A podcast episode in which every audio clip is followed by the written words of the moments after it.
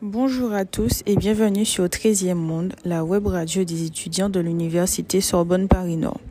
Aujourd'hui, nous nous retrouvons pour un nouveau podcast dans le cadre du spectacle Passeport pour la liberté. Quelle est la nature de ce projet? Alors, au départ, ce projet, donc Passeport pour la liberté, c'est une pièce de théâtre issue d'un travail sociologique. Euh, Stéphane Beau a, rencontré euh, trois jeunes femmes issues de l'immigration euh, qui avaient envie de, leur parler de, leur parcours, de montrer une autre image de l'immigration, de l'intégration que ce que l'on voit dans les médias. Voilà.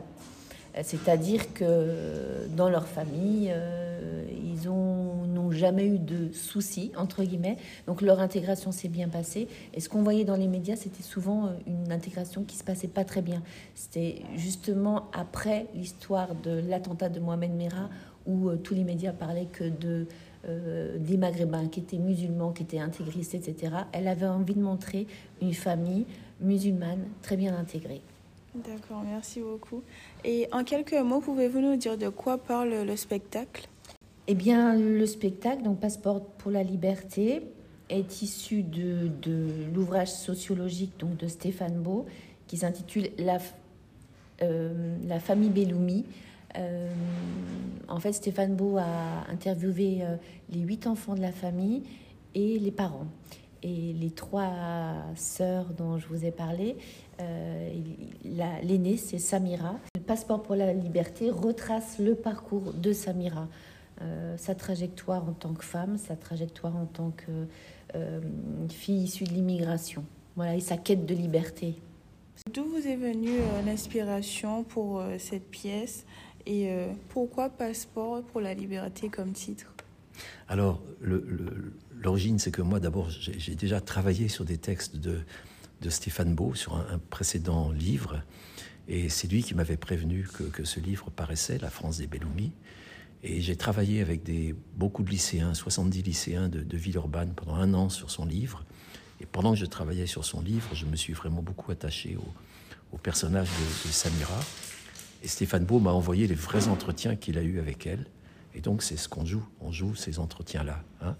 Et passeport pour la liberté, mais c'est une expression qu'elle emploie à plusieurs reprises parce que elle a du mal à atteindre sa liberté, euh, cette femme et, elle trouve des passeports. Et le premier passeport, c'est euh, sont les études, c'est réussir dans les études.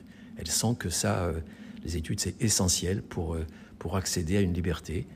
Et ensuite, c'est un second passeport bizarre, c'est elle se marie, mais elle se marie avec quelqu'un pour échapper au mariage, que, que, que c'est une façon de tricher, comme elle dit d'ailleurs.